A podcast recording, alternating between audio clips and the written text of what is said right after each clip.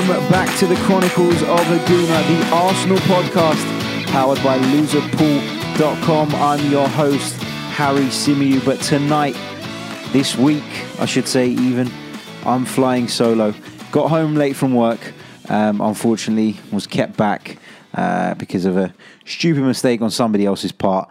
I ended up staying very late as a result. My guests could not make it, um, which is no fault of their own. It's my fault because I booked them in and then I fucked up basically. Got stuck at work, and, and so you're stuck with me and me alone. Um, but anyway, I'll have to do for this week. Let's look back at the 2 1 victory over Bournemouth. Um, and I want to start off by running through the starting 11. Uh, Unai Emery's initial team selection certainly caught many people off guard.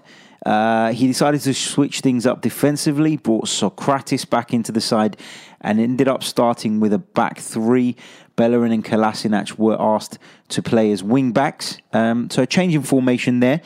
Not sure why that was. Um, he's spoken a lot about the threats that Bournemouth offered and, and that he was concerned.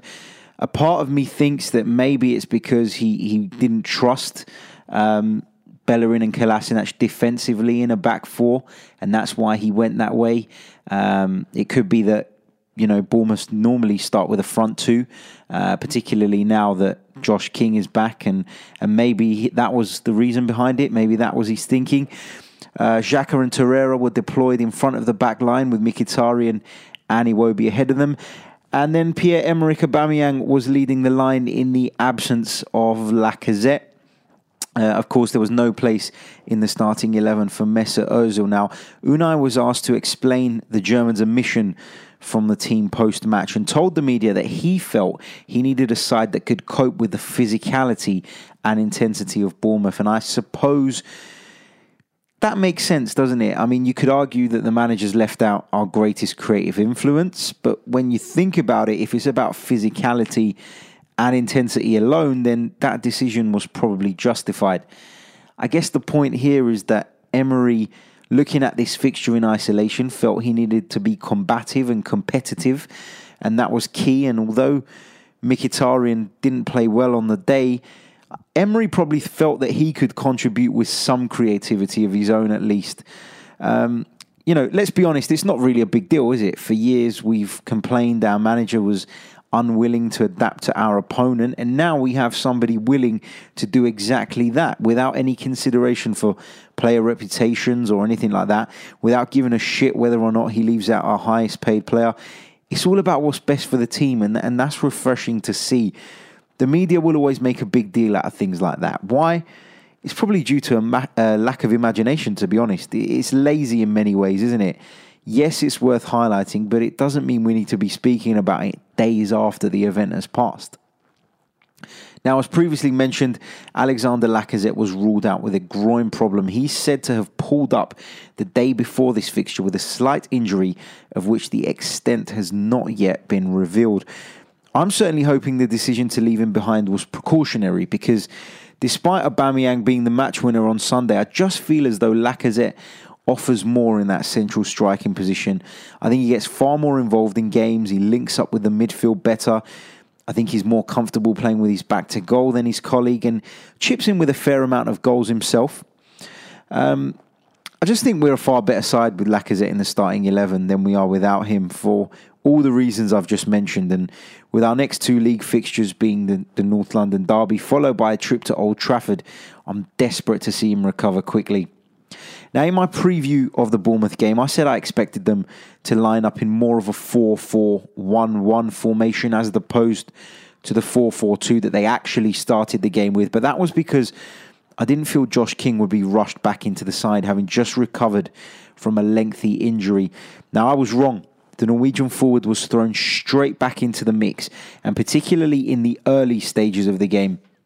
The Cherries front pair worked our central defenders tirelessly, causing us a whole host of problems. They're both sharp, pacey, very strong physically, and you can see why they've been so effective in this division.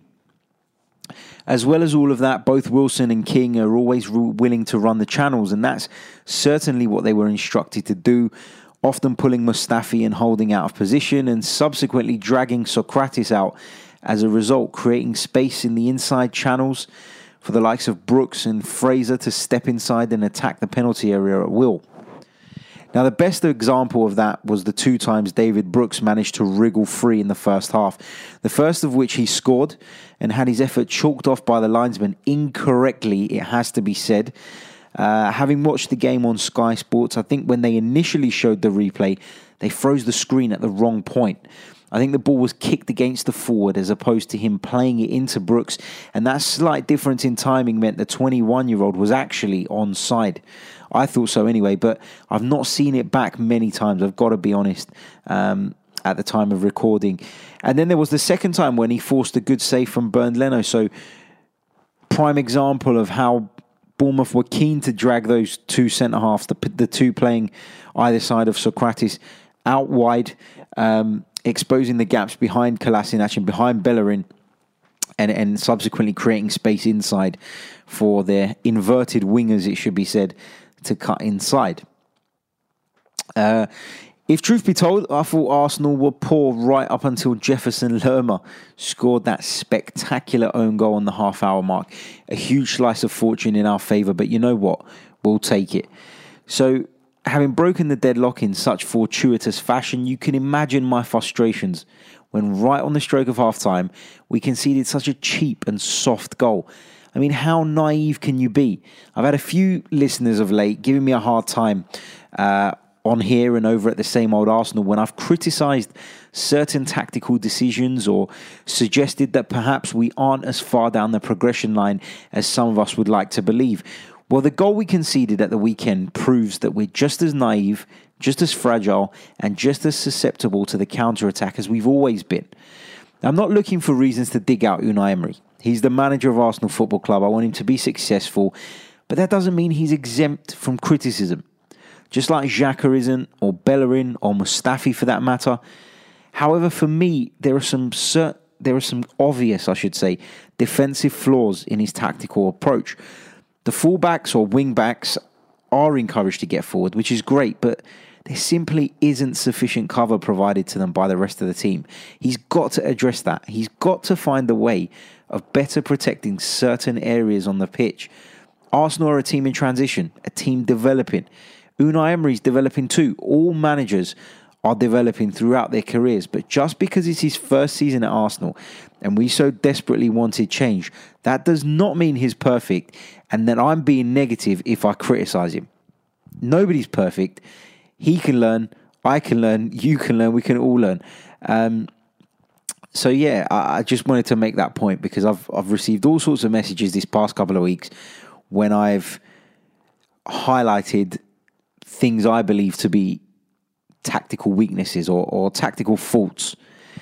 Now, if you cast your mind back to that goal that we conceded, Alex Iwobi lost possession in the Bournemouth penalty area. The cherries broke. Bellerin was probably caught slightly too far up the pitch, but for me, the worst part about it and my biggest annoyance was the the time Callum Wilson was afforded to receive the ball, step inside the pitch completely unchallenged, and play the pass inside. I mean, what on earth was Shkodran Mustafi doing? Get out to him, close him down, put him under pressure. Those are the basics, the bare minimum a defender should be doing in that situation. Now, to a degree, I understand that as one of the three central defenders, you don't want to be pulled out to the touchline. And it goes back to that point I made earlier on about Bournemouth intentionally trying to lure Holding and Mustafi into doing that. So I get why he was hesitant to go there. But in that situation, when you're short of numbers, caught on the break, you need to do it. You've got to. You've got to at least put him under some sort of pressure.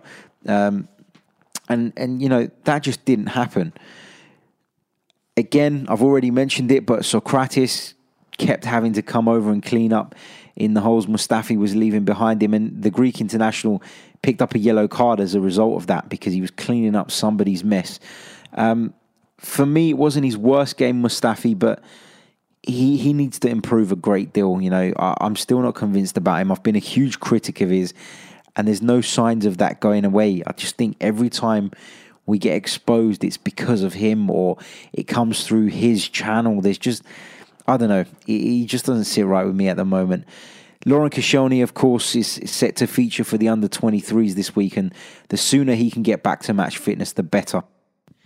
Now, in the aftermath of Sunday's game, I've read lots of tweets, blogs, etc., etc., suggesting that Alex Iwobi was to blame for losing possession in the first place. But my view on it is that that's an extremely harsh stance to take. He's tried to turn um, or do a piece of skill in the opposition's penalty area, but that is the place to do it, isn't it? I mean, had he done that on the edge of his own box, fair enough, point the finger at him. But if you can't try that sort of thing in the opposition's penalty area, where can you try it? And, and there's no excuse for letting a team go right up the other end of the pitch and score like that. Especially when, in my opinion, the build up wasn't anything special. I mean, it wasn't, was it? It was just far too easy for Eddie Howe's men. And for me, blaming Iwobi is nonsensical and, and just harsh. I, I just I don't get that. Um, if you disagree, tweet me at Chronicles underscore AFC. I'd love to hear why you feel it's okay for a defense to be pulled to pieces like that, for midfielders to not track back. But it's not okay for Alex Iwobi to try a bit of skill in the opposition penalty area. Just my thoughts in it. I'd love to hear what you guys think. Let me know. Um, but despite how poorly I felt we defended in the lead up to that goal, you've got to give Josh King immense credit. The finish was exquisite and left Bernd Leno with absolutely no chance whatsoever. Now, Pierre Emerick Aubameyang turned out to be the match winner when he scored from close range on the 67th minute, and that goal put him joint top of the Premier League scoring chart alongside Sergio Aguero on eight goals. Harry Kane, eat your heart out probably not the best thing to be saying uh, during North London Derby week. But anyway, um, we'll, we'll shift our attention to that later on in the week. But that's pretty remarkable, isn't it? When you think about how many games Aubameyang started from the bench, particularly earlier on in the season. Um, it's incredible that he scored eight goals and that he's joint top alongside Sergio Aguero, who's playing in a Manchester City side that literally just score at will. Um, on average, Aubameyang has scored every 118 minutes, and 52% of his attempts at goal have been on target this season. Pretty good statistics. Now, his contribution was telling in the end, but in truth, he didn't contribute all that much else during the game, and, and he does go through large periods of every game he plays on the periphery of things. Um, I'm still not all that convinced he's effective enough when he plays as the lone striker, and I certainly don't think he's any better when he operates from the left. But then I look at his goal record and I think, does it even matter? Um, am I being overly picky? Maybe it's just a little bit of frustration because I feel that there's so much more to come from this player.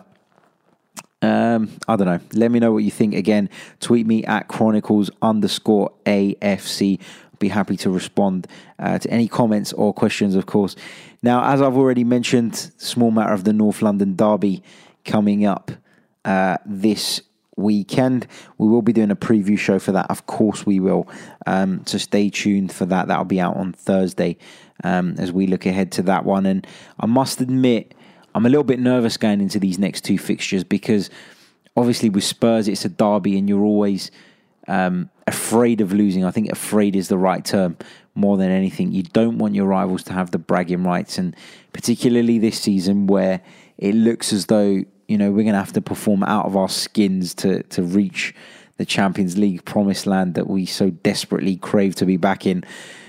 It, this derby is very important, uh, as are all derbies, but for me, this next two fixtures feel like do or die. It feels like we need to come out of the back of this next little run unscathed and, and still in with a shout because as we've seen in previous years, if our confidence takes a dip, you know, we we do have a tendency of going off the rail. So fingers crossed we get a couple of positive results in the next week or so. Massive, massive 10 days or so coming up uh, for Arsenal Football Club. Uh, guys, thank you once again for listening. There's only so long I can blab on by myself. Um, but yeah, hope you guys have enjoyed the show. And uh, please do follow us on Twitter at Chronicles underscore AFC. This show can be found on the FNX network, iTunes, Acast, uh, Podbean, TuneIn Radio, SoundCloud. Have I already said that one? Can't remember. Anyway, check it out, subscribe or follow us depending on the platform. We've also got a YouTube channel, um, which we've started uploading our podcasts on just recently. Um, had a pretty good response on there, but we're looking to up our subscriber numbers. So please do head over to YouTube, subscribe, uh, tell your friends about it. And uh, yeah, we'll be bringing you more content throughout the season, of course, with myself and various other guests. So thanks again for listening.